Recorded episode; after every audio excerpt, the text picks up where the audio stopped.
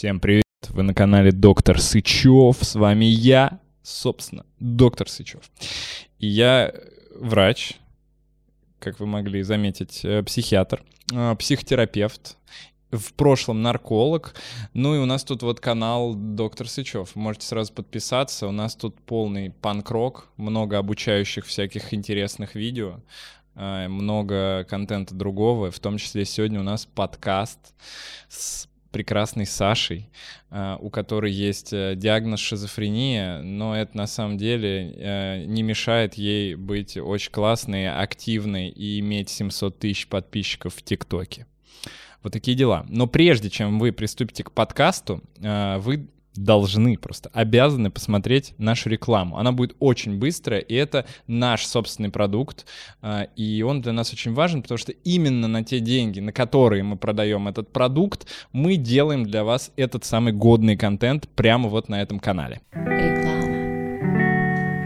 Сегодня я хочу рассказать вам про нашу методичку Good Night по здоровому сну. Ну, там есть все, что вы хотели знать о здоровом сне. Вот если у вас есть какие-то проблемы с засыпанием, или вы просыпаетесь среди ночи, или, например, просыпаетесь рано утром и не можете заснуть, в общем, любые проблемы со сном, значит, вам нужна эта методичка. Там я рассказываю про 11 типов бессонницы и что с каждым из них делать. А объясняю по поводу снотворных и почему это далеко не всегда хорошая идея. Рассказываю, как выжить, если вы куда-нибудь очень далеко перелетели, у вас сменился часовой пояс, и у вас такое вот слово возникает, как джетлаг.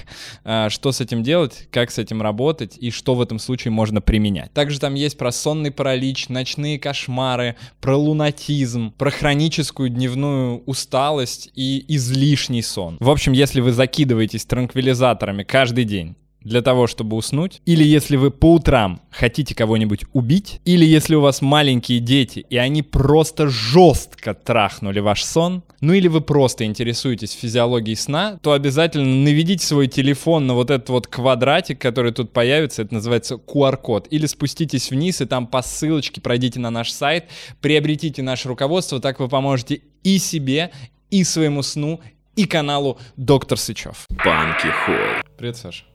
Привет. Как дела? Просто замечательно. А, у тебя какая-то история в сторис э, интересная про времяпрепровождение за последние э, два дня. Да, да, это было прям, прям мощно. Слушай, ну я вообще вот читаю твой Инстаграм периодически, ну точнее читаю я, наверное, мало, я скорее смотрю сторис. Угу. И у меня создается впечатление, как будто бы я попадаю э, в мой хочется сказать 2008, но я не знаю, в какой, ну в какой-то вот э, такой год. А сколько тебе лет сейчас? 22. А, 20, во, как раз, да, видимо, где-то примерно вот э, у меня такая же движуха была в этом возрасте. И мне из-за этого какая-то сентиментальность даже на меня накатывает, э, все эти вписки. Э, и ну, как вот сейчас это все происходит, вся эта движуха, она, как ты думаешь, поменялась чем-то? Как вот среднестатистическая ситуация, когда ты попадаешь на какую-нибудь вписку, на тусу, э, как это вот от начала до конца, можешь рассказать? Среднестатистическую не могу привести, потому что у меня все эти ситуации достаточно странные, то есть это какие-то uh-huh. поездки с музыкальной группой за последнее лето. Я просто поехала с одной блогершей, которую впервые в жизни увидела в Ногинск. Я uh-huh. даже не знала, что такое Ногинск, я знала какая-то область, где а, это где это находится. Это где-то под Москвой. Угу. Слава богу, это не прям далеко. Вот, но в целом я не знаю честно, вот именно чтобы так вот. Ну, то есть специально ты не готовишься к таким тусовкам? Нет, Нет такого, чтобы ты так, надо в выходные э, устроить э, какую-то движуху, вот, э, и выбираешь в Инстаграме, куда погнать? Нет, они меня сами находят, все эти приключения. Ну, расскажи про какое-нибудь э, самое запомнившееся за последний год за последний прям год. Ну, может, полгода. Ну, я очень сильно напилась на концерте. Я не пила до этого два года. И я просто проснулась в Питере. Угу. Такое уже было в семнадцатом году, я, но я была помладше, я постоянно квасила, так что это было ожидаемо, но вот тут это случилось резко, я очень сильно напилась на концерте, и ко мне просто подбегают, спрашивают, кто еще в Питер поедет, вот угу. группа сейчас едет в Питер, говорю, типа, ну погнали. Вот, это была девочка, которую впервые в жизни вижу, да, я просто взяла билет на поезд, у меня паспорта даже не было с собой. Я ехала еще на такси, запирала паспорт. И вот как-то так. Это было круто. И потом ты оказалась в Питере, и в Питере сама движуха была в Питере, или это как бы ты просто проснулась уже там, такая, вау, вот это Я проснулась еще в поезде. А. Да, я офигела, мы еще это где-то в 5 утра выходили где-то покурить, постоять. Я вообще не поняла, нахрена я поперлась. Это вообще куча людей, которых я вижу, ну, практически первый раз. Угу. То есть, да, там я некоторых видела второй раз в жизни, а это уже как бы все близкие люди, считайте. Угу. Но в целом... В целом все да. незнакомцы в основном. Да. Класс, класс. Я, правда, вот э, много кто, наверное, нас осудит, и скажет, э, что вообще это что-то аморальное и ужасное. Да кто так скажет? Ну, не знаю, на Ютубе, знаешь, они просто пишут некоторые «ты мудак». Вот про я даже не знаю, с чем это, не аргументирован никак. Вот такие комментаторы есть. Можете написать, кстати, сразу, если считаете меня мудаком, прям «ты мудак», и это поднимет нам рейтинги. Но, э, ну, кто-то нас, может быть, осудит, э, я думаю. И ну, мне с такой теплотой э, все эти воспоминания приходят, э, что мне иногда даже хочется что-то подобное сделать, но просто все мои э, друзья и знакомые уже ведут какой-то плюс-минус такой спокойный образ mm. жизни, и поэтому мы только с женой периодически устраиваем какую-то движуху, но она, конечно, наверное, отличается, то есть в Питере мы обычно не просыпаемся, но бывает что-то подобное. Ты сказал, что ты не пьешь? Особо. А это с чем связано и какая-то... Ну, просто это не очень сопоставляется, потому что я в 22 пил очень много. Ну, в моей жизни года два-три назад был период, когда я очень жестко и пила, и что-то посерьезнее. Слава богу, это был недолгий период. Mm-hmm но это закончилось тем, что это очень пагубно повлияло на мою психику. У меня начались панические атаки, и я думала, что я в жизни ко всему готова, связанному с э, бедами с башкой. Но нет, я поняла, что галлюцинации, психозы, все это хрень по сравнению с банальными паническими атаками. Меня перекрыло в один момент и от алкоголя, и от веществ, э, и мне казалось, что я умираю. Угу. С тех пор я просто жить не могла нормально год. А, я не могла пить даже витаминки я не могла есть, то есть все, что поступало в организм извне, лекарства, еда, питье, это автоматически считалось как опасность. Угу. И все, меня перекрывало. И тогда я решила, что ну нет, нет, нет, нет, нет. Хватит, да? Да, и я даже полностью вообще ни пиво, ни сидр не пила. Ну вот последние полгода там пару раз пиво бахнуло, мне не очень зашло. Но этим летом как-то закончились, слава богу, эти панички, все, потому что, в принципе, стрессовые ситуации ушли. И Почему бы и не поквасить снова? Понятно. Ну, то есть это не то, что какая-то э, такая завязка навсегда и... Нет, завязка на какие-то вещи посерьезнее, это, ну, это не прям завязка, просто не актуально. Mm-hmm. Ну, как бы себя там действительно гробить, и это проблемы с законом. А алкоголь, ну, иногда можно, почему бы ну, нет. понятно, это правильно, наверное. Но алкоголь — это плохо, мы должны ведь так сказать? Алкоголь — фу, сигареты — фу. Да, наркотики тем более. Кстати, алкоголь тоже наркотик. Ну да, да, причем такой нелегкий. Как вся эта жизнь сочетается с вот твоим диагнозом и вообще какой у тебя диагноз стоит? У меня F20.00, если угу. прям говорить терминами, это параноидная шизофрения, вроде как непрерывного течения. Угу. Как сочетается этот образ жизни, на самом деле нормально. Вообще считается, что при шизофрении алкоголь нельзя, э, но, во-первых, я не употребляю лекарства, вот, по своим причинам, ну, по уважительным. Uh-huh. Вот, поэтому каких-то ограничений у меня, в принципе, нет. И в целом, лично на меня алкоголь плохо не действовал, uh-huh. считая панических атак, но это с шизой никак не было связано. Поэтому нормально. И переезды, в принципе, я тоже нормально переношу какие-то новые знакомства. Для меня это не стресс, это не провоцирует какие-то обострения психозы, поэтому мне норм. Другим, может быть, с таким же диагнозом было бы сложнее, но вот как-то так.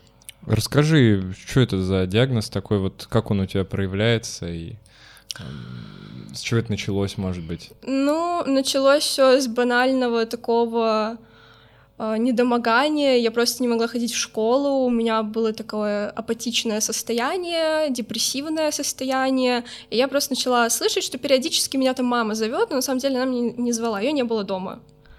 Вот, я подумала, что, ну, хрен с ним, бывает, как бы 11 лет в этом особо не разбираешься. Однако потом я погуглила, пошерстила, узнала, что, в принципе, такое галлюцинации, что такое шизофрения. Я такая, блин, может быть, что-то у меня серьезное. Мама меня отвела к психиатру, и психиатр сказал, что это подростковое, что это обязательно пройдет само по себе. Я говорю, в 11 ну, лет? Да, в 11 лет. подростковая.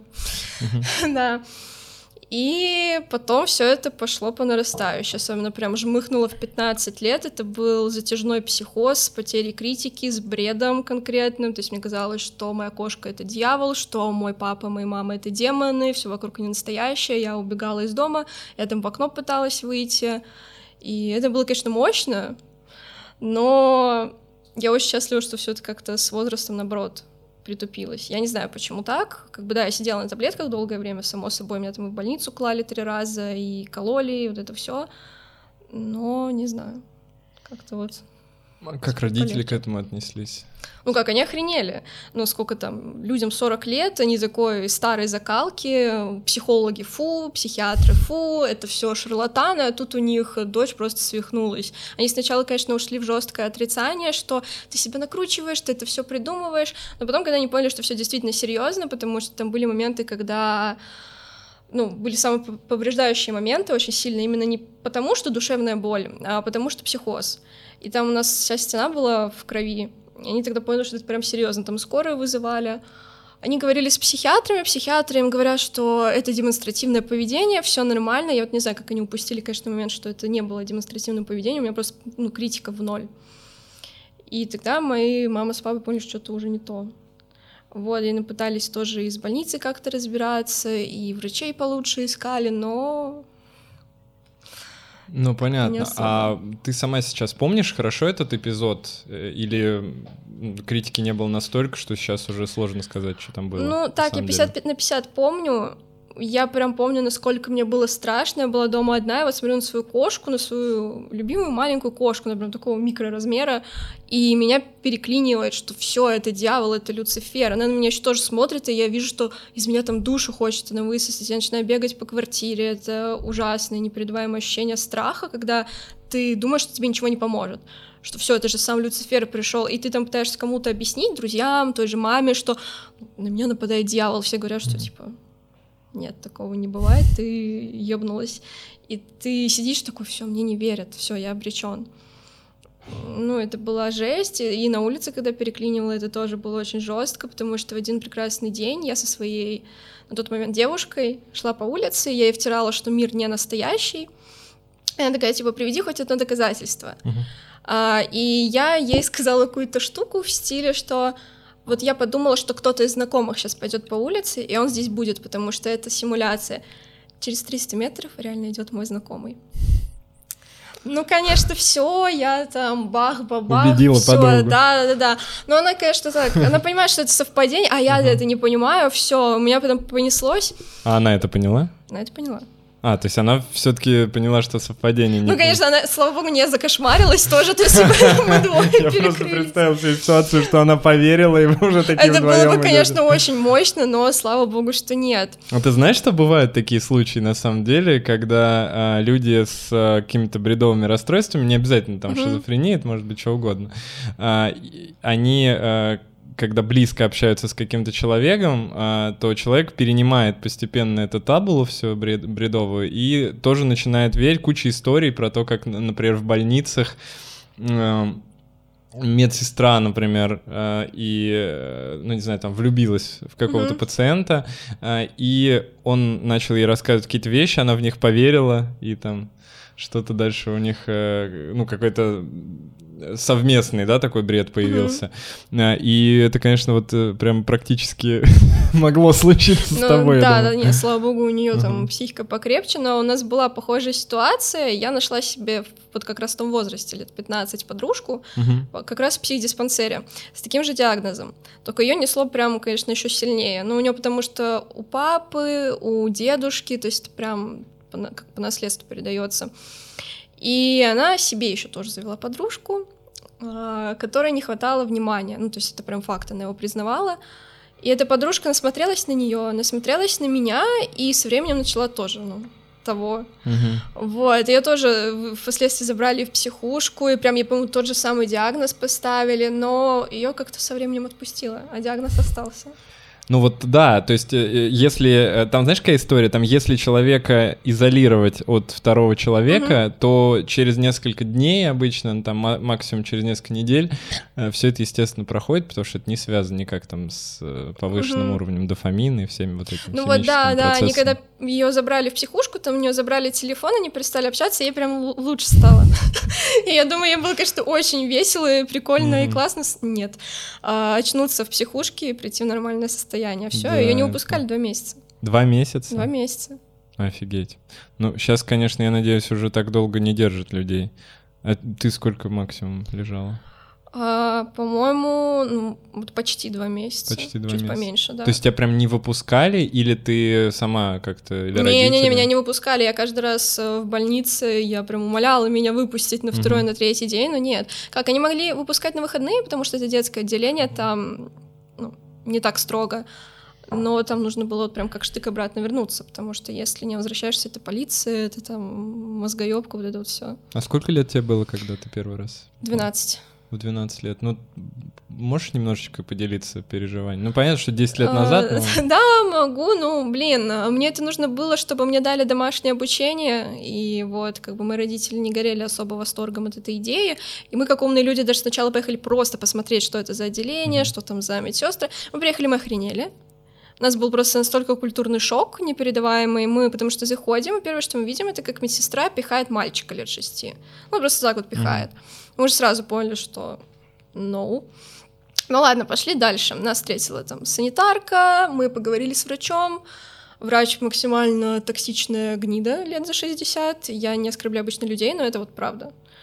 И там, ну, было очень страшно. Мы подумали, что нет, оно нам не нужно, и мы вышли, сели в машину к моему отцу и говорим, что типа нет, нет, нет. Мы едем к психиатрам обратно, психдиспансер, и говорим, что ну, может, как-то без этого. А им говорят, что нет, что там вроде как по законодательству прям нельзя. Я не знаю, насколько это правда, потому что не очень часто, в принципе, лгали, но я могу в это поверить, потому что в Беларуси, откуда я родом, а, в принципе, совсем жестко. Не только с психиатрией, обучением просто в целом. Ну, то есть, получается, что а, это было, это было в, Ми, ну, в Минске? да, это в Минске. Угу. А, и чем все закончилось в итоге? То есть ты все равно туда легла? Э, да, легла, потому что я подумала то ли день, то ли два, и я поняла, что перспектива вернуться в школу, где меня очень сильно травили, прям и физические какие-то действия в мою сторону делали, что все-таки я выберу, наверное, психушку, чем. Чем школу? Да, да, да.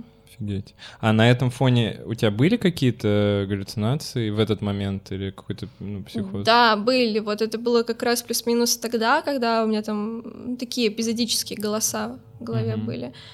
Хотя нет, они на самом деле уже в 12 лет такие прям хардкорные стали. Они именно были а ангелы, демоны, вот такой религиозные. Mm-hmm оттенок приобрели, но они меня не смущали. Я, в принципе, в этом возрасте верила в эзотерику, в магию, поэтому такая, о, прикольно, со мной базарят ангелы, с кем не а, бывает. слушай, ну да. Да, для меня это было нормально, абсолютно. Еще общалась с какими-то девочками в интернете моего возраста, которые тоже такие, ты просто экстрасенс. Я говорю, да, я такая. Э, то есть ты их воспринимала просто как окей, да? Да, да, да. Но они не говорили ничего плохого. Ну, на тот момент. Угу. Поэтому такая, ну есть и есть, хрен с ним. Это вот с 11 лет, э, и постепенно это как-то развивалось да. в э, худшую сторону, я да, так понимаю, увеличивалось худшее. это. Ну, там, конечно, роль сыграла, что я полежала в больнице, там было насилие, и я вышла оттуда еще вот это прям запустила mm-hmm. этот процесс, потому что с того времени я конкретно бзиканула, я там и свет не включала вообще ни в туалете, ни в ванной, ни в комнате, потому что за мной следят духи, за мной следят какие-то там, опять же, демоны. Mm-hmm. Вот это все. Потом мне начало казаться, что ко мне приходят эти демоны что какие-то там тени видела, и сначала они были тоже такие, как бы мелькали, и все, хрен с ними, а потом они стали вот прям всегда быть. Mm-hmm прям всегда, и они не давали спать, и это было очень-очень тяжело. Со сном тоже, да, были какие-то проблемы? Да. Ну вот, и, и ты, получается, попала в больницу. Mm-hmm. А, что было дальше? Ну, я попала в больницу, и я плохо помню именно вот как я первый раз там лежала, потому что мне давали таблетоз, от которых, ну, все в умат. И, в принципе, это было уже давно. Ну, там, короче, было сексуальное насилие. Я, в принципе, а. в блоге писала об этом, да. А, и у моей психики есть такое свойство, что я забываю подобные вещи. Она вытесняет все травматическое. Я вышла из психушки, я это как бы забыла. какое-то время, но это же остается именно как какая-то травма, mm-hmm. и ну, это было жестко. То есть там и закалывали, и таблетки давали. Единственное, был плюс, что был телефон. Но то толку там от этого телефона, потому что как-то написать, позвонить родителям, ну тоже это все мониторилось, это все выслеживалось, и какой-то возможности прямо оттуда свинтить или сказать, что происходит, не было. То есть уйти нельзя было просто когда ты захотел, а если бы родители, например, сказали? Родители, они буквально на второй или третий день мама приехала, сказала, что нафиг надо, спасибо, мы сами справимся, а ей сказали нет. Просто сказали нет, что у меня острое состояние, хотя на самом деле тогда это было неправдой, тогда оно не было прям острым, у меня не было каких-то жестких психозов, я им даже о голосах не говорила, угу. Вообще ни разу. И ей сказали, что нет, не, нельзя забрать, что мы не выпускаем, у нас тут стандартный срок минимальный, это, по-моему, две недели. Сказали, типа, через две недели, может быть, подумаем. Моя мама начала ругаться, но у меня такая пробивная женщина, но ей сказали, что сейчас вызовут мусоров. Ой, угу. блин, не тактично звучало, но не суть. Сейчас вызовут полицию. А и... Почему не тактично? Нормально? Да, я тут сижу еще Да, да, я ей сказали, что вызовут полицию, mm-hmm. что будут поднимать вопросы лишения родительских mm-hmm. прав, что запишут, запишут в карточку, что это родители виноваты в моем состоянии. Mm-hmm. И вот как-то так. Я не знаю, зачем держать там детей, честно. Но это просто, мне кажется, они пошли на принцип, потому что им не понравилось, что с ними срутся. А какой средний контингент э, это какой возраст?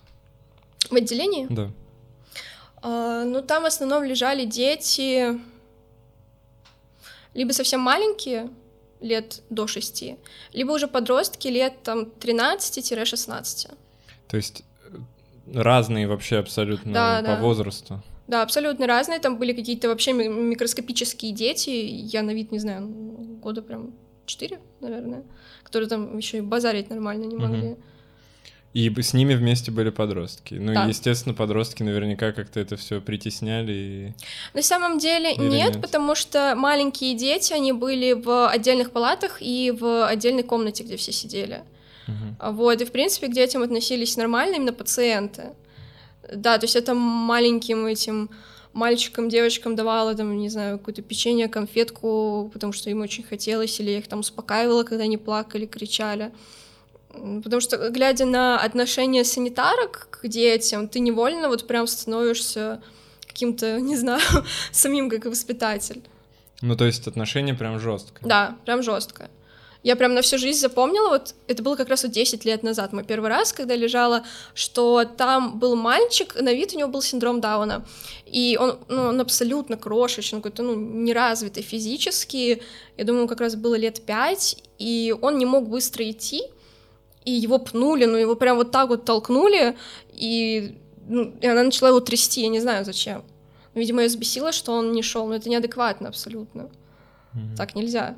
А врачи как-то лучше относились? Нет, Или там было в отделении три врача, все женщины, и вот моя, она просто, у нее какие-то замашки, не знаю, какого-то командира, то есть все должно быть, как она хочет. Э, даже если там кто-то плачет и это раздражает, то это все это там какие-то санкции при, применялись. И все такое. Была вторая женщина, которую все боялись еще больше, потому что она, она очень сильно орала. То есть прям такая вербальная агрессия у нее была. Третья — это заведующая отделением, и она была самая адекватная по поведению, но она просто могла угрожать всякой фигней в стиле, что я не пущу родителей. Я не знаю, какой от такого лечения толк терапевтический есть. Мне кажется, его вообще нет. Угу. И ты там пролежал два месяца. Первый раз я лежала там меньше, чем месяц. Вот второй раз я лежала больше месяца, и третий раз, когда я думала снять диагноз, я вот да, почти два месяца пролежала. Угу. А, что-то, может быть, хорошее было там, чтобы хоть немножко разбавить это. Еда. Еда хорошая? Вкусная еда. Реально, я таких вкусных котлет нигде в жизни не пробовала. Иногда даже думаю позвонить, спросить рецептик, но меня там помнят. Там персонал плюс-минус не меняется. И меня помнят. Я не думаю, что они мне что-то скажут, потому что я на них и заявление там писала, и натравила МВД, и они меня не любят. То есть еда, в принципе, достойная. Да, очень хорошая еда. Компот, супчик. Да, да, да, вот это вообще было четко. Но так, из плюсов, сами люди. То есть у меня оттуда прям несколько подружек до сих пор осталось с моего второго раза и как-то все-таки находясь с такими людьми, с какими-то проблемами в одном помещении, ты больше узнаешь, в принципе, о таких проблемах. Потому что мне было непонятно в те годы вообще даже, что со мной происходит. Хорошо, есть там Википедия, есть статьи в Гугле, но это ничего толком не объясняет. А со мной полежала девочка с таким же диагнозом, и мы как-то сконнектились, и прям ну, стало полегче.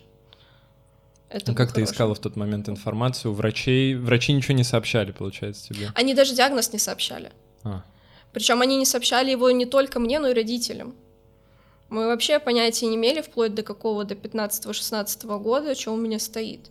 Ну нет, э, сначала, когда ставили всякие расстройства личности, маме говорили, ну потому что несерьезное такое, а потом вообще ничего. Угу. Интересно. Да, конечно, опыт э, очень тебе сочувствую. Но я работал в подобном месте, я понимаю вообще контекст э, самого заведения, и действительно там а, сама система как будто бы провоцирует э, на какую-то агрессию mm-hmm. вот эту вот дополнительную. То есть сама система, типа заведующий там против всегда врачей, врачи против э, там медицинского персонала младшего или там среднего, э, санитарки против этих, и в общем в- везде какая-то конф- конфронтация постоянная, и пациенты становятся просто как будто бы какой-то частью этой всей войны. Да. А, ты вышла через меньше чем месяц, э, и э, ты рассказала родителям о насилии, о том, как там все вообще... Нет, я не рассказала, я вообще начисто практически все, что было в дурке, забыла. А, забыла. Ну да, я говорю, у меня психика, она вот так вот по щелчку угу. может что-то травмирующее куда-то запихнуть, и мне, в принципе, было норм. Угу. Норм. Я радовалась, что мне дадут домашнее обучение, что не буду ходить в школу, мне не будут травить. А, но я не совсем тогда еще понимала, что теперь мне придется вот именно ездить к психиатрам, наблюдаться у них, потому что меня после больницы перевели именно на наблюдение диспансерное. Да, диспансерное, пофиг. А в чем проблема этого наблюдения? В том, что тебе надо было периодически приходить э, к врачу? Да, и они как-то после этого стали относиться ко мне, как будто бы я заведомо опасная, хотя никаких вообще действий, которые несли бы хоть какой-то вред именно окружающим, у меня в жизни не было. Но они относились так, что я в один прекрасный день могу, я не знаю, с ножом на кого-то накинуться, хотя тогда у меня даже диагноза еще этого не было. У меня все еще стояло расстройство личности, и это такое предубеждение от самих психиатров. Это, конечно, очень сильно давило, потому что ты приходишь к врачу, ты ждешь какой-то поддержки, лечения, а тебе дают этот вот взгляд, как будто ну, ты животное какое-то в клетке. Угу. И э, тебе назначали тогда какое-то лечение, да, на да, постоянной да. основе, ты принимала его? Да. Э, были какие-то сложности с этим, ну, какие-то проблемы, побочные эффекты? Были, потому что мне сразу да, давали в каких-то дозировках, не в минимальных таблетки, причем серьезные таблетки, это всякие там нейролептики, антидепрессанты и транквилизаторы какое-то время даже давали, от которых я не могла учиться вообще. И у меня были побочки там в виде обмороков, какой-то судорожный припадок однажды даже случился. Это было все очень так неприятно, потому что мне не хотели менять терапию. То есть было понятно, что она мне не подходит, что мне нужны какие-то другие таблетки. Они доказывали моим родителям, что все ок. Угу. Пока у меня вот судорожный припадок не случился. А, но хотя бы галлюцинации меньше стало. Ну да, но как бы я просто была в таком овощном состоянии, постоянно спала, что, мне кажется, а, даже не было возможности, да, для галлюцинаций. Угу, угу.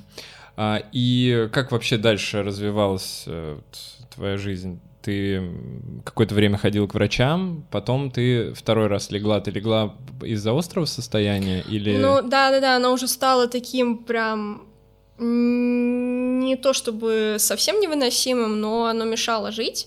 Плюс я обратилась к психиатрам как раз с проблемой, что вот я полежала первый раз, и спустя сколько? Два года у меня э, начались вытесненные воспоминания. Они пошли кусками, я не понимала, что именно было. И кто это был, кто это сделал. Я пришла к психиатру и говорю, что у меня вот такая вот проблема. Я что-то вспоминаю, но я не знаю, было это на самом деле нет. Я еще почитала в гугле, что якобы такое не бывает. Это потом уже, считайте, ну, вот, в прошлом году только узнала, что такое реально бывает. Mm-hmm. Я думала, что все, что это тоже глюки или типа того. Я им это говорю, и они мне начинают опять эту шарманку, что это все ты придумываешь, ты ищешь внимание. Я говорю, ок, хорошо, mm-hmm. я ищу внимание, но мне хреново, я хочу разобраться, что это такое. Меня отправили к врачу, который, собственно, это насилие и сделал. Mm-hmm. И я все это ему разбазарила, потому что я реально не помнила, ну вообще начисто. Ну, нет, я понимала, что с ним что-то не так, я внутренне ощущала, но я не понимала, что именно. Я ему это говорю, и он такой, типа, а, ну окей, хорошо, типа, бывает. И я выхожу из кабинета, и он зовет медсестру, и мне буквально в тот же день зовут еще к заведующей, говорят, что мне нужно ложиться. Что прям все, что я в невминозе, что если я там буду медлить, что все, это перерастет какой-то жесткий психоз, что я сошла с ума. И я их спрашиваю, что, ну, надо же, наверное, у мамы согласие взять, пусть мама приедет побазарит с вами. Они говорят, что нет, не надо. Хотя это абсолютно неправда, это было абсолютно незаконно, нельзя так делать. И в итоге меня очень сильно запугали, что если я просто маму не поставлю перед фактом, что я ложусь в больницу, то тогда я там и свихнусь, и у меня жизнь будет поломана, и мне на скорой увезут, вот это все. Ну, блин, я пришла, сказала маме, что ну все, мне надо ложиться. Угу. И меня вот так второй раз и положили. То есть они тебя, ну, практически насильно положили? Ну да, да, они не могли на тот момент, я думаю, еще вызвать скорую, потому что мне еще не исполнилось 16, вот после 16 или после 15 уже можно как-то именно вот через скорую. Зачем им это надо, как ты думаешь? Я не знаю. Ну, как бы тому врачу понятно, он понял, что я вспоминаю, что было насилие, а это может повлечь для него проблемы, и проще сделать меня невменяемой, запереть там в психушке, вот это все. А почему остальные тоже так отнеслись, я не знаю. Это врач мужчина? Да, мужчина. И он, ну, как-то мог ходить в отделение, типа? Ну, типа того, да. Угу. То есть он не работал там? Нет, он но... там не работал, и, опять же, долгое время я из-за этого думала, что, может, я правда ёбнутая, а пока не узнала уже во время расследования, когда я написала заявление, что он туда ездил на семинары, и он действительно имел туда допуск. И ты на него подала? Э, там их было двое, да, я... Я именно вот в суд или именно в полицию изначально не шла. Я долгое время пыталась понять, что сейчас с этим делать, потому что уже, ну, к тому времени прошло довольно долгое время, и я не придумала ничего круче, как написать журналистке одной. Угу. Я написала с фейка, без упоминаний своей личности, их личности. Она откликнулась, она меня связала с фондом помощи детям, пострадавшим от насилия, хотя мне тогда уже было, наверное, 18. Ну да, где-то плюс-минус только стукнуло. Я написала им. То есть это было через... Через дохрена время, 9, да? Ну, не 9, Но, сколько, через 7 лет. Ну, типа того. Угу. В четырнадцатом году, когда я второй раз лежала, там тоже были такие угу. эпизоды, да. А, ну, я не могла раньше это сделать, потому что я очень сильно зависела от врачей. У нас с ними там впоследствии было очень много конфликтов, и потому что там и моя семья с ними сралась, и я как-то им перечила, им нравилось, и понимала, что если еще напишу заявление, скажу, что меня в больнице изнасиловали, ну, чем это может для меня грозить? Угу. Ну, как бы я уже, особенно когда поставили диагноз, я все, я считаю, невменяемая. И меня можно и в психушку отправить, вот это все. Вот. И я связалась с фондом помощи детям, пострадавшим от насилия, поговорила с его создателем, он такой суперсерьезный дядька лет 50. И он сразу мне такой, типа, что у нас есть свои полицейские, сходи к ним, типа, вот прямо завтра тебе позвонят. Я такая, охренеть. И мне реально звонит полицейский, и мы с ним видимся. Я очень боялась до последнего, я была уверена, что меня там, не знаю, зачморят, скажут, что это все неправда, не пиши заявление. Нет, там был очень корректный мужчина, очень классный, и мы поговорили, и они этим занялись. А, при том, что я именно вот тогда еще заявление прям не писала. Они просто вот этим занялись, как-то стали расследовать, и на экспертизы там возили, к психологам возили. Вот, и все это понеслось. Я еще нашла других жертв, троих девочек. Но... Этого же врача? Да, этих же врачей, двоих. И одна из них, к сожалению, в России, она пря- прямо мне написала, что вот из-за того, что с ней случилось, она уехала, она не может так жить в Беларуси, ей очень плохо. Я нашла вот других жертв, две девочки тоже присоединились. И вот все это очень так понеслось, и на какое-то время это утихло было при этом. То есть там, ну, съездили на экспертизы какие-то к психологам, все. А потом, спустя где-то пару месяцев, мне начинают звонить из МВД. Уже прямо из МВД. Я, конечно, офигела с этого всего. А в МВД тоже были очень классные опера, очень классные следователи. Не помню, кто они там. Вот, и они прям вот тогда мне и сказали, что да, эти врачи действительно были в этой больнице, а мне, сука, несколько лет доказывали, что такого быть не может. Ну, не, нет и нет. Что их, типа, вообще там не могло да, быть в это да, время? Да, да, вообще, что они там не работают, Офигеть. они никак не связаны, и я, блин, в это верила, потому что даже Google не мог найти никакую информацию, хотя они довольно публичные, особенно один из них. И вот только от МВД я узнала. Офигительная история.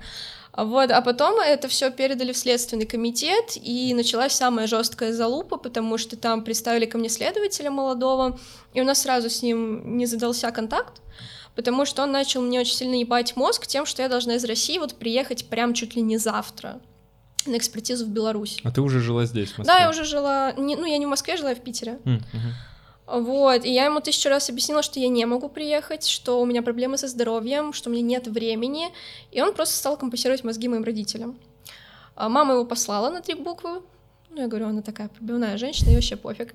А он стал докапываться до папы. У меня папа дальнобойщик, и он работает в Европе.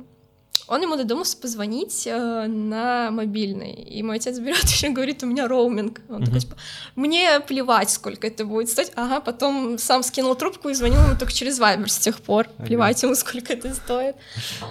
Да, мой папа вообще не был в курсе всех этих историй. Он не был в курсе, что я обращалась в полицию. Он вообще офигел. Это было не хотела, очень чтобы он об некрасиво. этом Да, я не знал. хотела, чтобы он об этом знал, потому что, ну, такой своеобразный человек. Я не знала, как он к этому отнесется. Он вообще ошалел.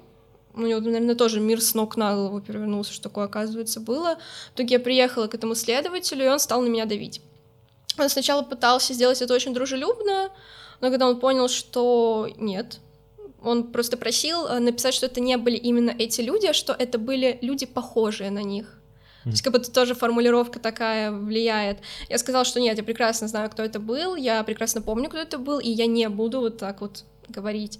Потом он мне прям в лоб заявил, что, а может быть, ты просто врешь? Я говорю, хорошо, зачем? Он говорит, типа, я не знаю. Я говорю, я тоже не знаю. То есть я же никаких денег с этого всего не поимела, я же их там не шантажирую, что платите мне. А, вот, он такой, типа, ну ладно, а может, все-таки заберешь заявление? Я говорю, нет. Хотя я говорю, типа, какое даже заявление? Ну, типа, изначально это все я не знаю, как это вот с юридической точки зрения, но это само перетекло в расследование. То есть у меня То есть это, не было. по сути, уже из СК, да, человек, из Следственного комитета? Да, да, это из Следственного комитета, и он мне говорил, что мне там нужно отказаться от показаний. Он еще мне очень сильно врал, он говорил, что другие девочки отказались от своих показаний, я с одной из них очень хорошо общаюсь. Я ей сразу, как вышла, позвонила, она говорит, нет, такого не было, это все ложь. И он моему отцу позвонил, сказал, что якобы все отказались от показаний, кроме меня. Но это тоже неправда. И они очень сильно пытались как-то сделать, чтобы все это замять. Потом мне прямо текстом тоже говорят, что ты просто сумасшедшая, это просто галлюцинация. Я говорю, ну блин, прикольные массовые галлюцинации еще у двоих человек, с которыми я не была знакома толком-то. Вот, ничем-то в итоге не закончилось хорошим. Все закрыли, все замяли, признали, что я ёбнутая, и эти две девочки тоже. Да, я был уверен, что сейчас ты скажешь какой-то Нет, нет. хороший конец. Нет, к сожалению, нет. Ну, как, относительно, потому что мне пишут периодически люди, которые в той же больнице там лежали после всего этого, говорят, что стало полегче. Стало полегче, и думаю, что там больше какого-то сексуального насилия точно нет, э, и, надеюсь, не будет, потому что, ну, уже понятно, что в таком случае, возможно, меня найдут эти люди, они мне напишут, что я такой вой подниму. У меня теперь публичность, потому что даже когда вот мне следователь просил забрать заявление, я тоже все это вынесла в блог, и это очень активно репостили. Это разошлось прям очень сильно. Мне тогда в день смотрели сторис по 60 тысяч человек. Это больше, чем у меня подписчиков было. Мгм. Вот, и мне СМИ писали, и российские, и белорусские, и Life News там всякие, тут Бай, вот это все, ну, это очень известные СМИ. Но я отказалась. Мгм. Я отказалась, потому что у меня не было на это моральных ресурсов. Плюс, опять же, они хотели именно с именами, а это уже могут за клевету написать. Ну вот да, здесь проблема в том, что мы хотели как раз снимать одну передачу на тему э, сексуальных домогательств в универах в российских. И очень много юристов мне написали, что прежде чем это снимать, надо как-то это юридически оправдать, потому что иначе это все повернется против вас. И, к сожалению, хотя мы знаем, что есть вот эти исследования по поводу того, что жертвы насилия практически никогда не врут, Да. там какой-то минимальный процент, и э, в то же время насильники всегда врут. Это, конечно, жестко. Ну что, пожелаем э, им э, загреметь все-таки рано или поздно. Ну это да. В тюряжечку. Потому что это, конечно, ужасно. Я могу спросить, как сейчас ты с этим справляешься эмоционально? Да нормально, у меня просто больше других проблем теперь в жизни, и все на эти времени нет. Угу. Понял. А, ладно, давай с этим тогда закончим угу. и а, вот вернемся к тому, как ты периодически попадала в э, психиатрическую больницу, и вот это был второй раз а, в четырнадцатом да, году, когда угу. ты познакомилась как раз со своими подругами. А, и что было дальше? Ты эм, уже себя чувствовала лучше в этот момент э, или наоборот хуже? Как развивалось это вот угу. до того, ну, до сегодняшнего дня? Потому что ты сейчас говоришь, что ты сейчас себя чувствуешь, ну, плюс-минус относительно тех симптомов, которые да. были, нормально. Да. Вот можешь немножко, чтобы понимать, как это развивалось, сказать? Ну, когда я второй раз попала в больницу, мне было максимально дерьмово, прям максимально, потому что вот как только меня поместили в эту больницу, у меня вытеснены воспоминания, вот прям по щелчку вернулись, я такая, прикол, офигенно. Естественно, меня перекрыло, то есть там были истерики, вот это все. У меня голоса в голове были очень сильные, они прям спать не давали. И я об этом не могла даже сказать врачам, потому что меня тут еще на дольше задержит, оно мне нафиг не нужно. И да, я вот там познакомилась с кучей людей, это хоть как-то помогало, в принципе, держаться, не полезть в петлю, а там была возможность, хотя, казалось бы, ну, ты должна за этим следить, но нет, я знаю, что если бы захотелось, можно было бы там выпилиться. А, я приезжала в больницу кое-как, ко мне еще моя девушка ездила, она мне прям очень с этим помогла, я не знаю реально, что бы я делала без нее. Ее пускали, да? Да, ее пускали и тоже при этом шантажировали постоянно, что если им там что-то не нравилось, что вот мы ее не будем пускать. Ну, потому что они поняли, что это не просто подруга. Мы, естественно, там, ну, никаких неприличий не делали, не целовались, но как-то не поняли. Я не знаю как. Вот. Но я там полежала, меня выпустили, и у меня как будто жизнь заново началась, потому что я могу мыться не под надзором. У меня есть там есть дверь с, с замком в туалет, я могу сама открыть окно. Вау, я просто вышла тогда, а меня еще бабушка забирала, и мы ехали не на такси, не на машине, а на автобусе, и я села в автобус, и я очень хорошо это помню, что я такая, вау, автобус, ничего себе, вот Свобода, это кайф. Да, да, да, вот это просто кайф. Было здорово, было классно, и на время даже какие-то мои симптомы, они не то что исчезли, они стали меньше беспокоить, потому что на них меньше внимания обращалось. Но потом, естественно, все это вернулось, и стало еще хуже. Вот именно тогда пошли мои психозы с полной потерей критики, с полным расколбасом, что там и мысли мои читают, вот это вот все. И тогда, собственно, уже после больницы мне ставили диагноз окончательный. Да, и причем они очень поздно сподхватились, врачи. До этого они такие подростковые, подростковые, подростковые. Даже то, что психушки с голосами это подростковые. А когда уже все совсем унесло в психоз, то они сподхватились такие, блин, ебать, она больная. Угу. Да, и там какого-то даже профессора, женщину приглашали. Вот она меня посмотрела, она со мной побазарила, и она такая, типа, ну, сейчас выйди, я с мамой твоей поговорю. Но я подслушала, что она говорит, что, ну, у нее скорее всего, шизофрения. Вот, я с этого не сказать, что офигела, потому что, опять же, я там какие-то справочники читала, пыталась понять, что со мной происходит, и я более-менее предполагала, что нечто такое шизоподобное. Вот, тогда, в принципе, не поставили этот диагноз.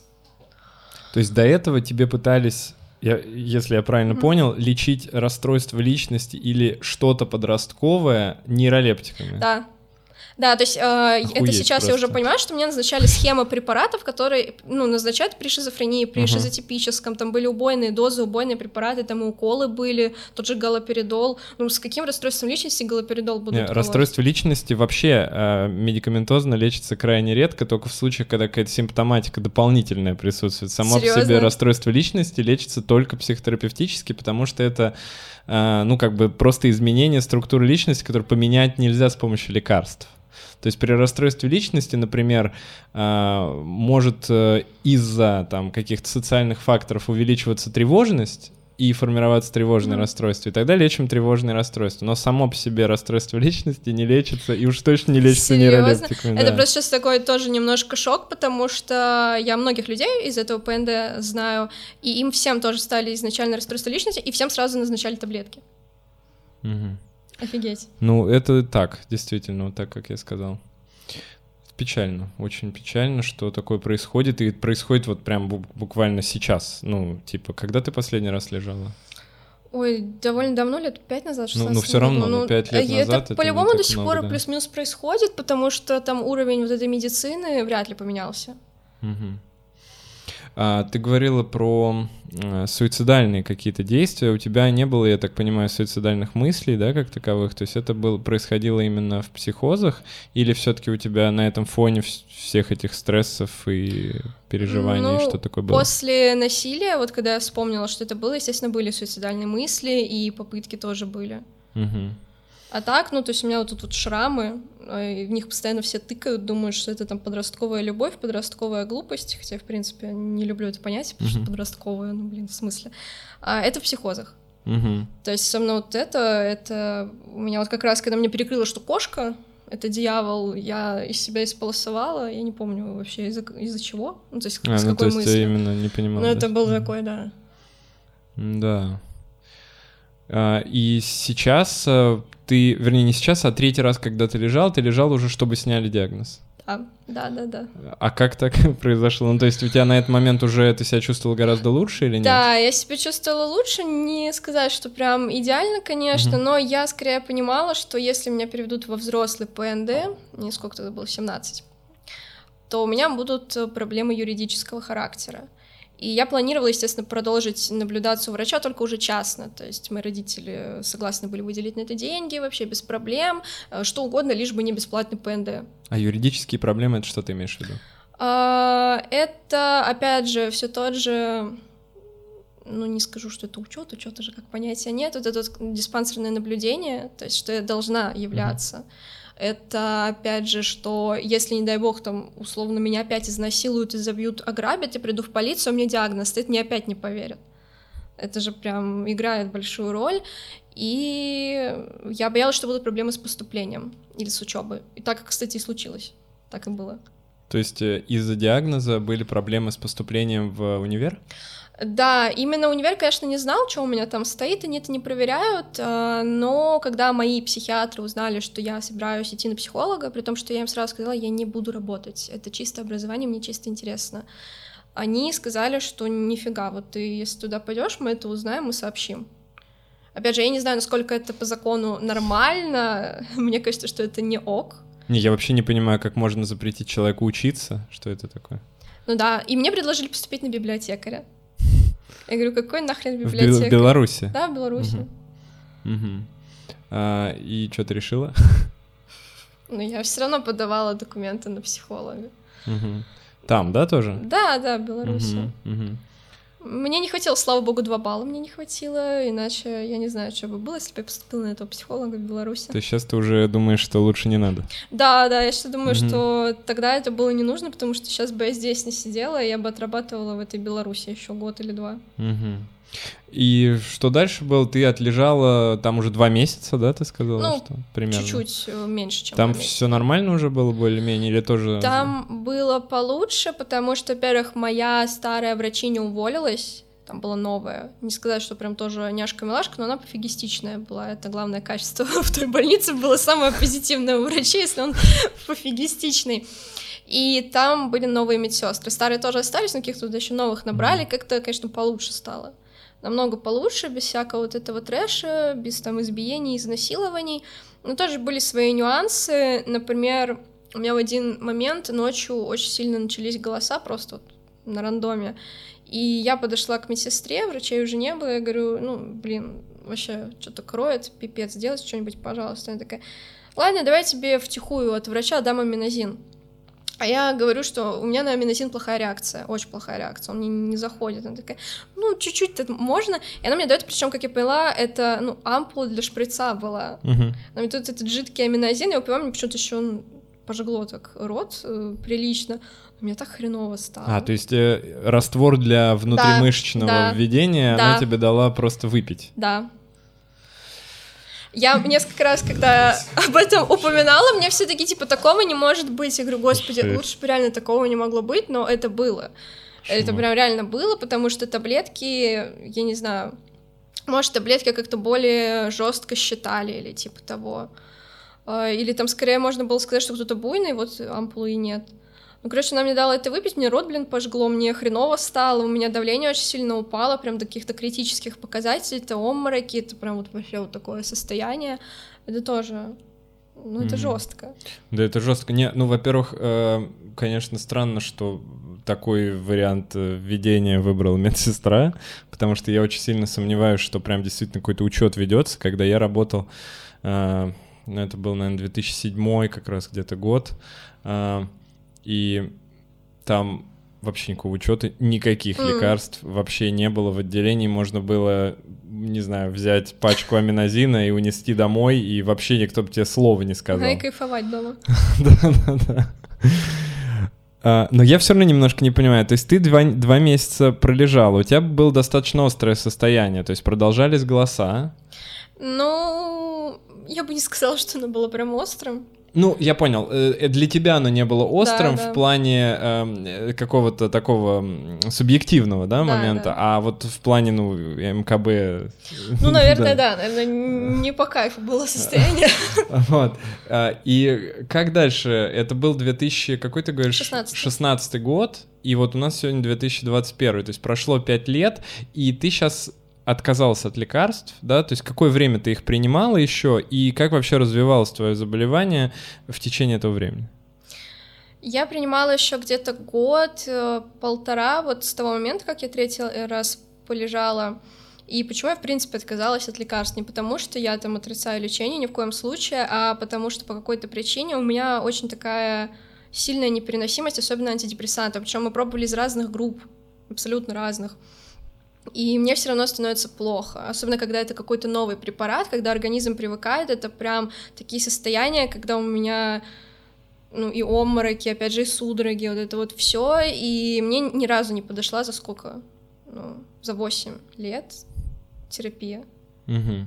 Ну потому что она давала такие всегда какие-то побочки физические, которые были ну как-то опасны для здоровья. Угу. То есть состояние сейчас само по себе как-то улучшилось? Ну да, ну, понятное дело, я сейчас наблюдаю у психиатра-психотерапевта, он меня всегда контролит, мониторит, чтобы если там меня куда-то унесет, то, понятное дело, он мне назначит таблы. Uh-huh. Вот, и до этого у меня были специалисты уже в России, Просто некоторые просто отказывались даже назначать таблетки, потому что я им описывала, что у меня было, допустим, два года назад, когда я последний раз пробовала сесть на таблетки, и они боялись назначать не в условиях стационара. Угу. И э, ты говоришь про антидепрессанты, но антидепрессанты все-таки это не первая линия для да, лечения. Да, на нейролептики да. мне тоже не То очень самое, прям да? заходят, да-да-да. Угу. А, у меня это, допустим, всякие там препараты таких последних поколений, а-ля китилепты, вот это угу. все, они очень сильно повышают пролактин. Это и молоко из груди, вот это вот угу. все, и прям постоянная сонливость. То есть она не проходит ни через неделю, ни через две, я реально вот просто как овощ. Угу. И вот это все всякие там аминозины, галоперидолы, ну это... Ну это, да, это, наверное, еще сильнее, да, влияет. Так, а сейчас э, у тебя есть голоса? Да, бывают. Бывают как часто? Ну, раз в пару месяцев могут быть такие. Это связано с твоим настроением или с твоим Да, чем больше стресса, стресса, то, конечно, это прям провоцирует. Но и на рандоме это тоже может начаться. То есть это ж не панацея, там условно окружить себя какими-то хорошими друзьяшками, взять вкусняшки, и все, ты теперь здоров. Это так, к сожалению, не работает. И, конечно, подкрывает э, сезонно. То есть у меня обострение не начинается в конце августа и осенью. Mm-hmm. Сейчас есть переживание, что вдруг может начаться? А, ну, я понимаю, что у меня сейчас есть деньги, это пофиксить, если что, если прям совсем прижмет, даже в частной клинике там недельку-две потусоваться. Угу. Ну, просто полежать, чтобы ничего себе никак не навредить, да? Да, ну, у меня как бы таких особых последние годы самоповреждений на фоне психозов не было, слава богу. И уж тем более у меня вообще никогда в жизни не было, что кому-то стороннему хочется навредить вред, или там, что голоса что-то такое говорят. Мне в этом плане повезло, реально. Потому что, ну, и в больнице там у друзей разное видала, разное было. У тебя они до сих пор религиозного такого настроя или нет? Да, либо они какие-то самоуничижающие, вот это вот все. Угу. Что ты там, дерьмо, иди убейся, я такая... А как вообще работает э, критика? Можешь немножечко рассказать в такие моменты? Ну, то есть ты как это воспринимаешь? Как нечто, э, что реально происходит, и потом как-то себя пытаешься заставить поверить, что это не на самом деле? У меня сейчас с критикой гораздо лучше, потому что ну, мне, в принципе, голоса сейчас особо не пытаются мне именно убедить, что они какие-то ангелы, демоны, бог и так далее. Это прям круто. Вот и так я понимаю, что, окей, у меня есть голоса в голове, но мне не обязательно их слушать. Я не знаю, почему у меня именно сейчас такая хорошая критика, но что есть, то есть. То есть даже если ты, там, условно говоря, в конце августа услышишь эти голоса, то, скорее всего, ты просто к этому отнесешься как, ну, ладно. Типа. Да, либо если даже меня куда-то понесет, я хотя бы успею в первое время, в первый момент написать, позвонить психотерапевту, и можно даже записаться где-то в Москве куда-то. Угу. То есть у меня есть друзья мои близкие, которые предупреждены, что если вдруг внезапно я ёбнусь, и я этого не пойму, но вы это поймете, и они просто знают мой адрес, они знают мой номер, угу. и они знают, куда скорую вызвать. Ну, это угу. прям на крайняк. Угу, если уж совсем. Все подготовилась. Да, потому что я, конечно, могу сколько угодно быть уверена, что у меня все тип-топ, э, но мало ли что, все-таки со временем-то может потом жмыхнуть еще сильнее. Угу. Да, интересно. А как ты решилась вообще с такой болячкой на переезд в другую страну? Ну, я переехала сколько? Три года назад, и я решила это за день. А, потому что я поняла, что мне невыносимо там находиться, потом из-за психиатров, из-за воспоминаний про насилие, из-за воспоминаний про травлю, я поняла, что если я не уеду, я убью себя. Вот, я думала, что я уеду и все равно убью себя, на самом деле, мне не было какого-то просвета в голове, что это может закончиться, но я, я переехала, и мне стало лучше ну как, первый месяц был очень сложный, и наоборот, у меня прям сильнее все стало, тоже стрессовая обстановка, и там и голоса усилились, и депрессивные какие-то настрои появились, там думала вернуться в Минск, прикончить себя, но потом мне повезло, ну как относительно повезло, я встретила своего будущего парня, uh-huh. вот, и он как-то оставил меня в Питере у себя, и все стало полегче. Uh-huh. А родители как отнеслись к этому? К переезду? Ну да. Ну, никак. Ну, мама офигела, что я просто один день прихожу в комнату и говорю, типа, я завтра в Питер уезжаю, навсегда. Я такая, ну... Ладно. Ну, э, да, у меня просто мама, она принимает все мои решения, вот, она меня во всем поддерживает, она просто спросила, ну, там, ты это, все хорошо будет? Я говорю, да, все будет отлично. Напиздела, и, конечно, потому что на тот момент все скорее было бы еще хуже. Вот, а отец, он сопротивлялся долгое время, такой, типа, нет, нахрена тебе это, зачем? Он мне еще год после переезда звонил, такой, ну, приезжай, я тебе тут учебу оплачу, тебе денег дал, наследство на тебя перепишу. Говорю, бать, какое наследство? Тебе 40 лет. Ты все адеквате, блин. Наследство уже собрался переписывать на меня. Да, но когда батя понял, что там все стало реально тип-топ, он, он отстал. То есть сейчас они окей с этим? Да, хорошо. да, сейчас все хорошо. Угу. А, и как вообще развивалась твоя э, судьба после переезда? Можешь немножко рассказать? Ну, первый месяц я очень активно искала работу. У меня с этим было сложно, потому что гражданство, и потому что, в принципе, половина собеседования — это фуфло, которое тебе хочет развести. Меня ограбили на одной из работ. Ну, как ограбили, обворовали скорее. Вот, у меня из кошелька кто-то достал 5000, и я это поняла, когда я уже оттуда ушла в слезах, потому что меня там еще и обхуесосили. сосили. Вот, слава богу, мне в тот день подписчики надонатили, господи, мои подписчики — это самые лучшие в мире люди, вот честное слово. Они мне надонатили три года назад целых 15 тысяч за сутки. Для меня это были на тот момент огромные деньги. А, да, и вот этот месяц я искала работу, я пыталась найти жилье, ну, у меня оно было, ну, там через месяц надо было съезжать. Uh-huh. В итоге со своей соседкой я поссорилась очень сильно, там чуть не дошло до каких-то угроз, до драк, и я вписалась у знакомого моей знакомой, я с ним застречалась. Я вот так осталась в Питере. Вот, у нас с ним были очень жесткие абьюзивные отношения. Он там у меня 150 тысяч спиздил. Ну, короче, хорошо устроился по кайфу.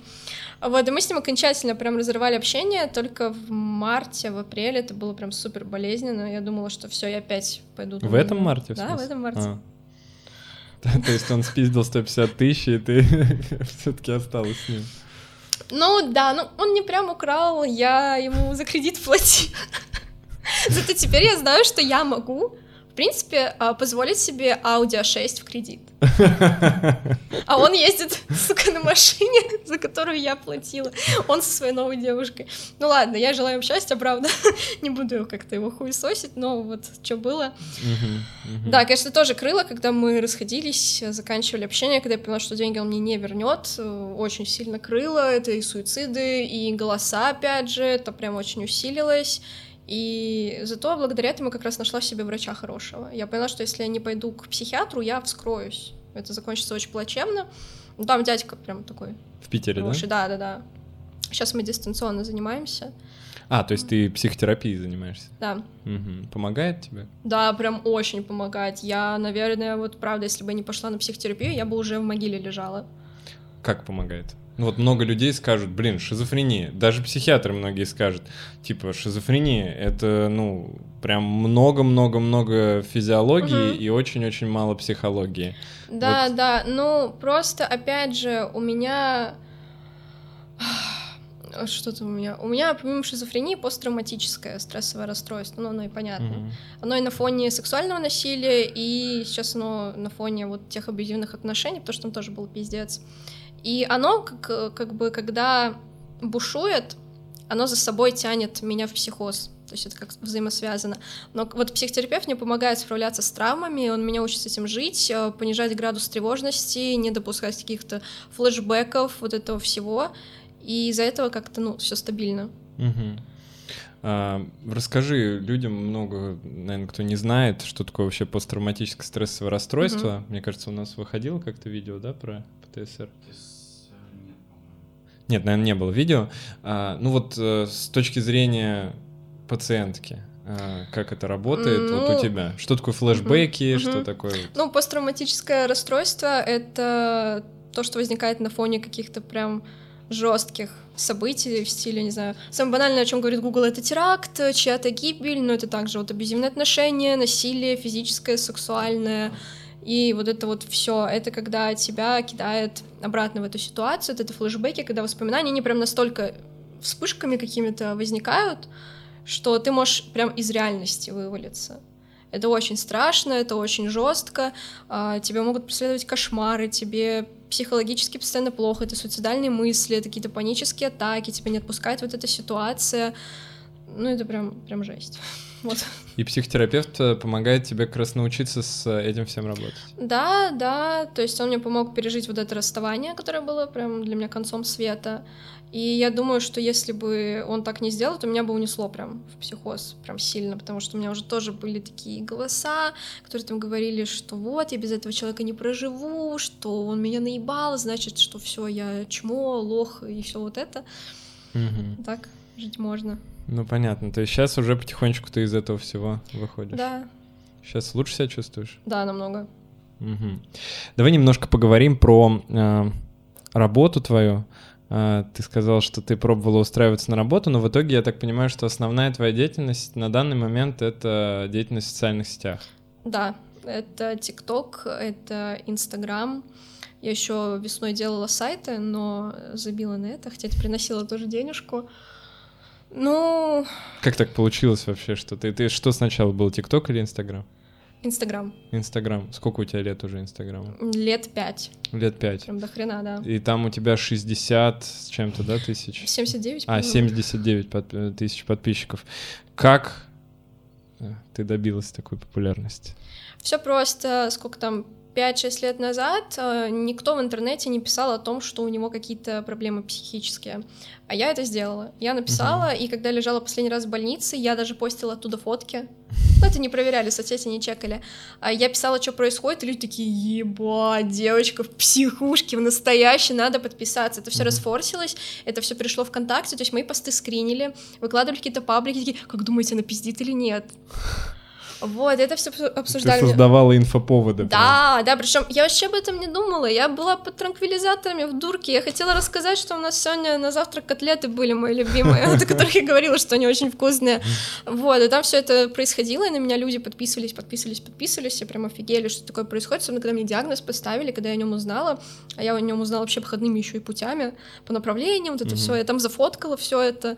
А, и люди прям стали очень активно подписываться, это стало очень интересным. Потом, конечно, еще хайпануло, когда вся эта история с исследователями произошла, с э, врачами, то, что все это репостили. Потом я завела ТикТок. Угу. И сначала я вела вообще на другую тематику, но в один момент я рассказала, что я лежала в дурке, и все такие, о май гад, о мой бог. Ну, то есть ТикТоке аудитория, она такая неискушенная еще, в отличие от Инстаграма, и они прям это тоже расфорсили, стали подписываться, им это интересно.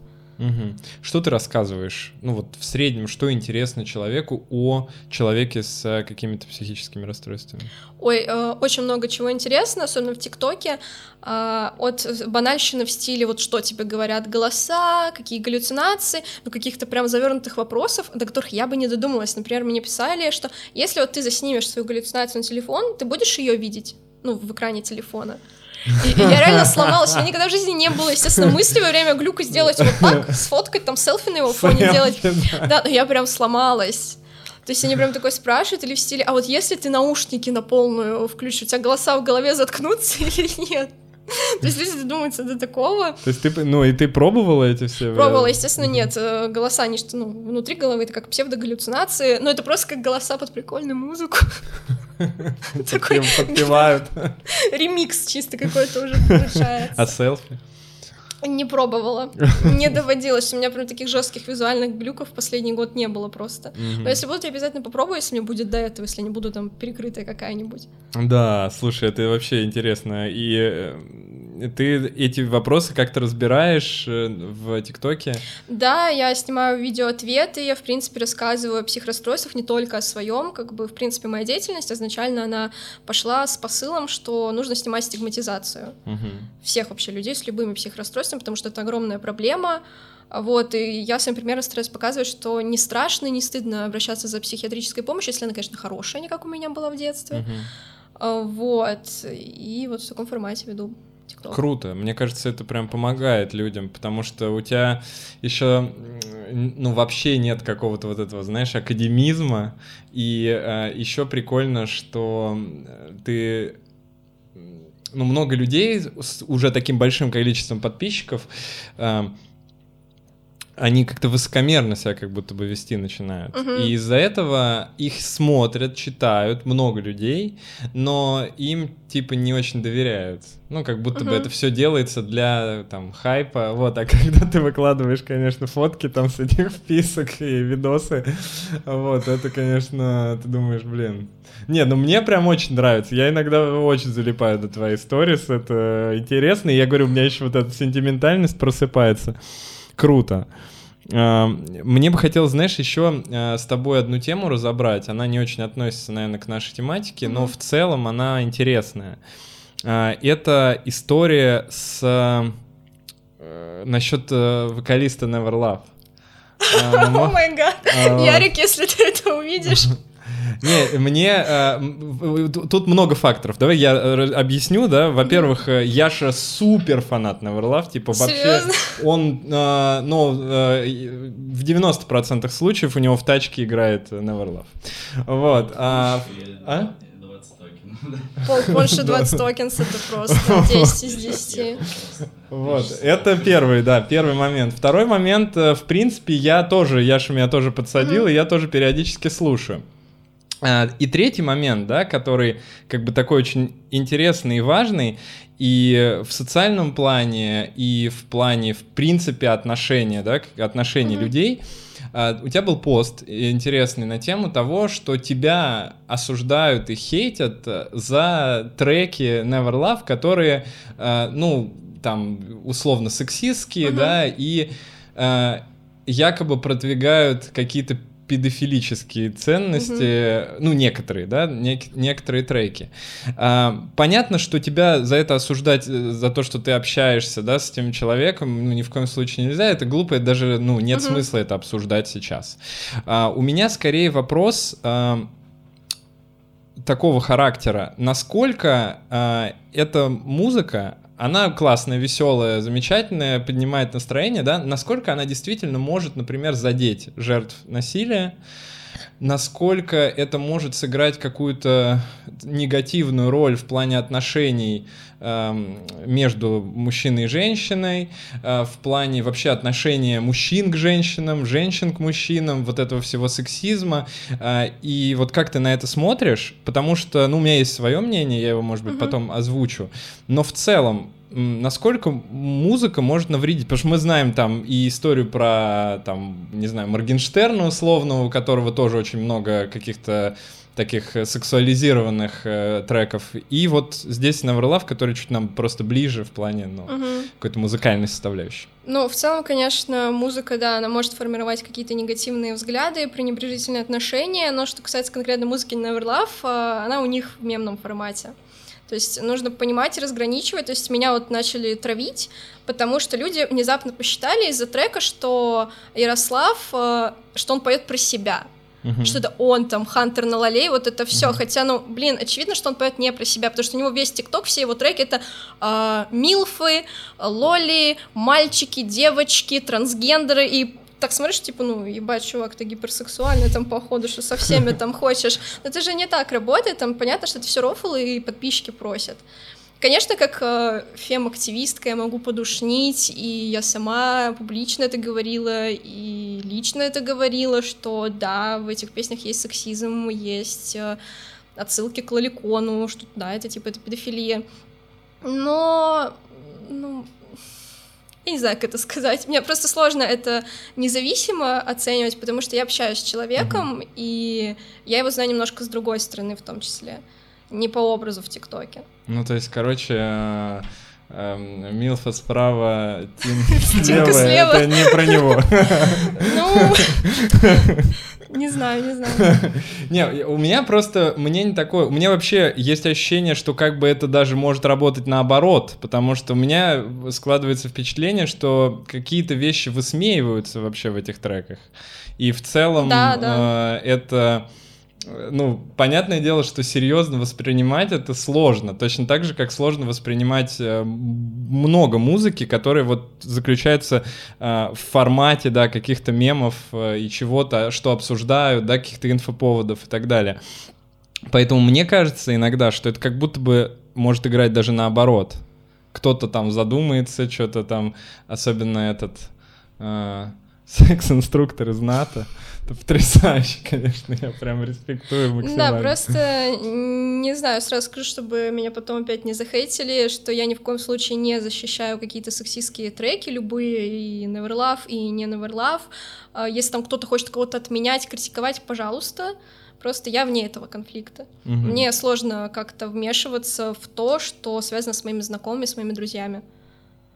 Ну, то есть, э, в целом, даже являясь фем-активисткой, как ты сказала, ты не видишь здесь, э, э, ну, какой-то большой проблемы, но, тем не менее, возможно, если бы это не были твои друзья, ты бы сама бы раскритиковала.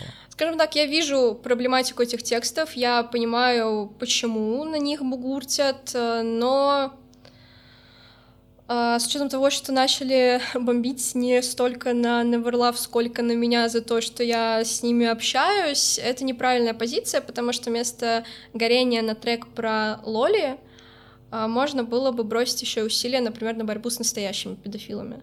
Потому что обсуждать и отменять меня за вот эту всю ситуацию, с учетом того, что я действительно боролась с настоящими людьми, которые действительно насилуют живых детей э, и бьют, и вот это вот все. Но это неправильно, это очень лицемерно. То есть с песенкой в ТикТоке на 15 секунд мы бороться готовы любыми способами, отменяя там и феминисток, и борцов с педофилией, а с настоящим насилием, ну, мы закроем глаза. Угу. Это не совсем правильно. Ну, я согласен с тобой абсолютно. А что касается вообще хейта, Часто ты с ним сталкиваешься? Да, конечно. Вот как я завела ТикТок, у меня такой второй виток в плане медийности пошел. А, меня начали замечать какие-то там и бренды, и блогеры. То есть мне там писали даже из таких очень популярных ТикТок-хаусов, что я классная, я пиздатая, вот это все. И это повлекло также гору хейта. Буквально там зимой Uh, какой-то чувак появился, или чувиха, не помню уже гендерную принадлежность, но не суть, который создал трен, тред в Твиттере, с моим типа разоблачением. А, и там как аргументы, что я вру, было то, что у меня справки без имени, и что у меня в Инстаграме смешиваются симптомы разных расстройств. А, врешь, что у тебя есть какое-то расстройство? Да, да. Но это странные аргументы, потому что я, в принципе, стараюсь не палить свое имя. Я его несколько раз светила уже в Инстаграме, я сама это выкладывала, но я не хочу его палить, потому что мое паспортное имя не Саша, оно меня триггерит.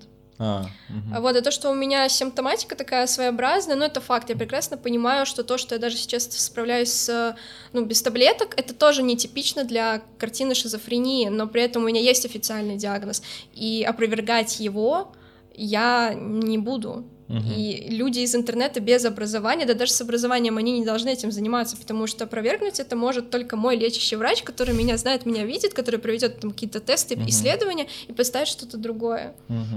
Да, и хейта много там, и в принципе пишут, что меня там нужно запереть в психушке, вот такое все. Ну, как ты на это реагируешь? Привыкла уже? Да никак. Ну, правда, никак. Бывают там очень-очень редко какой-то комментарий, который прям реально мне жопу раздраконит, что я там начну ответ снимать на uh-huh. этот комментарий.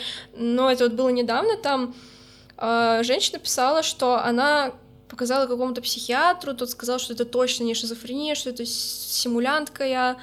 И я психанула, я записала видео, что так делать нельзя, что если ваш врач занимается подобным, шлите его нафиг, это непрофессионально. Он может для себя предполагать что угодно, но вот так вот это именно категорично говорить, нет, uh-huh. ты не видел никогда человека. И в итоге она написала, что а, чтобы развеять все какие-то сомнения, мне нужно собрать консилиум психиатров. Uh-huh. Я говорю, здорово, а вы меня платите? Ну, реально, вы меня платите, у меня в России медицина платная в любом случае. То есть я не могу пойти в психбольницу государственную и там сказать, обследуйте меня. Естественно, никто мне ничего не оплатит. Но она там писала, что я использую чужие справки. Просто у меня не доебешься, что это фотошоп, потому что я прям видео снимала, что это реально типа справки. Она написала, что это чужие справки, потому что я не показываю имя. Я объяснила, что даже если я покажу со своим именем, вы не поймете, что это моя справка, потому что там паспортное имя. Uh-huh. Она говорит, типа, видите, это еще более странно. Я говорю, нет, это не странно, я открыто говорю, что Саша — это псевдоним. Угу.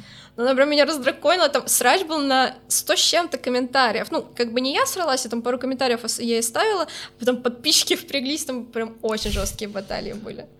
Да, ну хейта много, но фиг с ним. А какое-то, ну не знаю, домогательство и вообще вся вот эта история с сексизмом, а часто с ней ты сталкиваешься?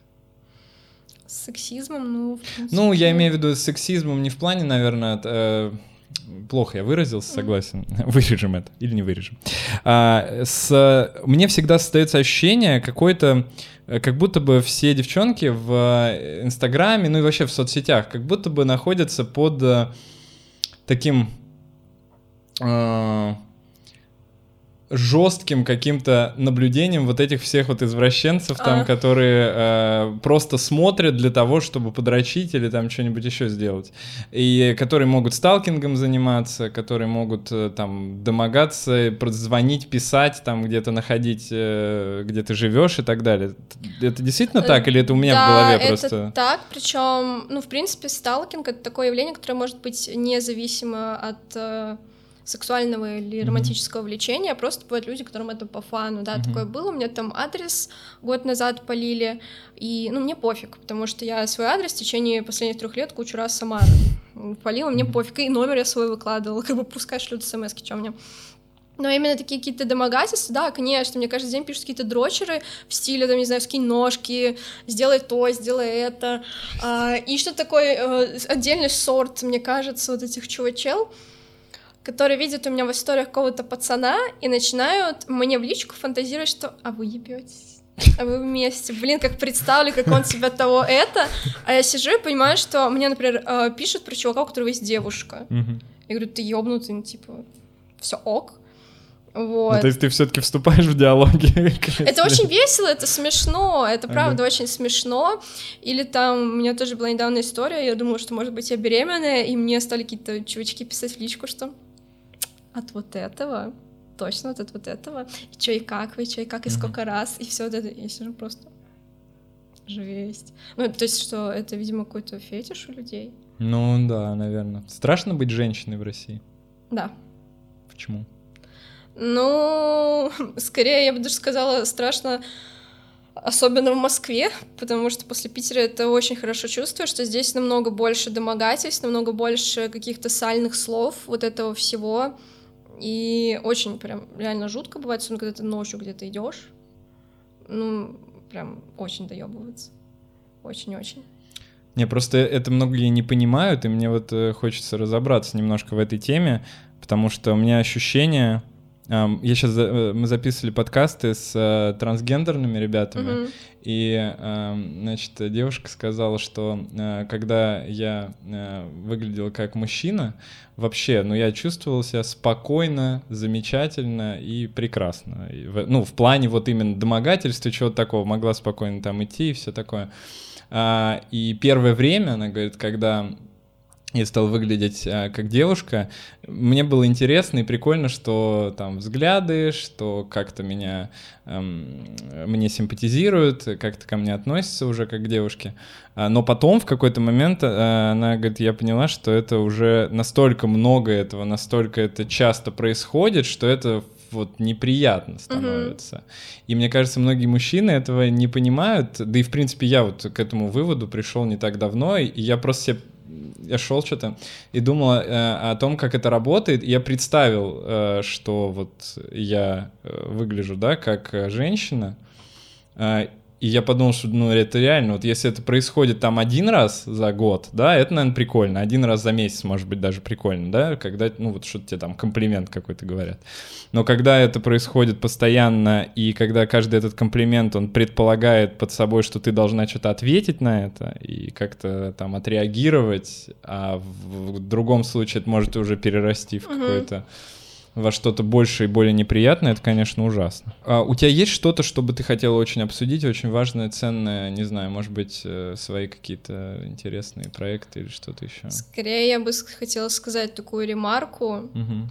что вот я тут наговорила про страшные случаи с психиатрией, просто хочется сказать, чтобы люди все равно, несмотря на это, не боялись обращаться за помощью, потому что, на самом деле, психологи, психиатры, психотерапевты, они классные чуваки, просто нужно выбирать хороших. Потому что в государственной сфере, к сожалению, да, много пиздеца, это факт, и с этим тоже нужно что-то делать. Но с другой что... стороны, мы же э, знаем, что в государственных э, работают, по сути, те же самые врачи.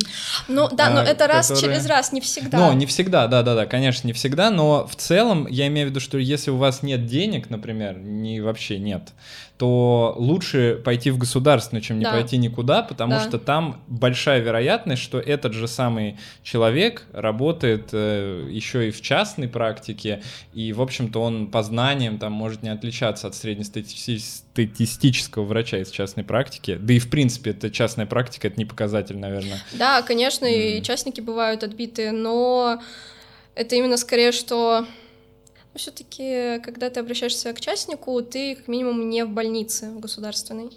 Угу ты свободный, или если ты в частной клинике. Но понятное дело, что это как привилегия. Мне девочка сказала одна, что частная психотерапия, психиатрия — это привилегия, потому что это очень дорого. Это действительно так. Ну, это действительно так, абсолютно. И суть еще в том, что э, я даже не знаю, почему это... Э, ну, то есть я знаю, что почему у меня, например, дорого, да, потому uh-huh. что у меня Инстаграм. Ну, uh-huh. грубо говоря, очень много людей, я просто иначе будет запись там за полгода, но это кому это надо, uh-huh. да? Типа я не могу заболеть, отдохнуть, Э, там уйти в отпуск. Э, люди ждут полгода, ну, я не знаю, как можно ждать вообще полгода да. психиатра. А, но другая сторона, э, что в принципе как будто бы очень высокий чек для среднестатистического россиянина. Не знаю, я, конечно, будто бы себя оправдал, а всех остальных вогнал в говно, ну ладно. Спасибо тебе большое. А, было очень интересно. А последний вопрос а, про имя. Можно? Uh, не, не буду задавать uh-huh. какое про имя паспортное и так далее. Uh, вот uh, так вот поменяв имя, тебе сейчас комфортно, что тебя называют Саша, да, и да. ты привыкла к этому? Так уже сколько лет? 7-8. А, 7-8 лет. И то есть ты сама представляешься так же, когда с кем-то знакомишься, да. и когда окликают на улице тоже на это имя. Самое смешное, что мое настоящее имя не особо отличается от Саши. Но восприятие именно вот свое, оно все-таки абсолютно разное. а, то, как ты его именно воспринимаешь. Блин. Короче, очень ты интересный человек. Спасибо тебе большое, что пришла. Было классно. Пока. Пока. Всем пока.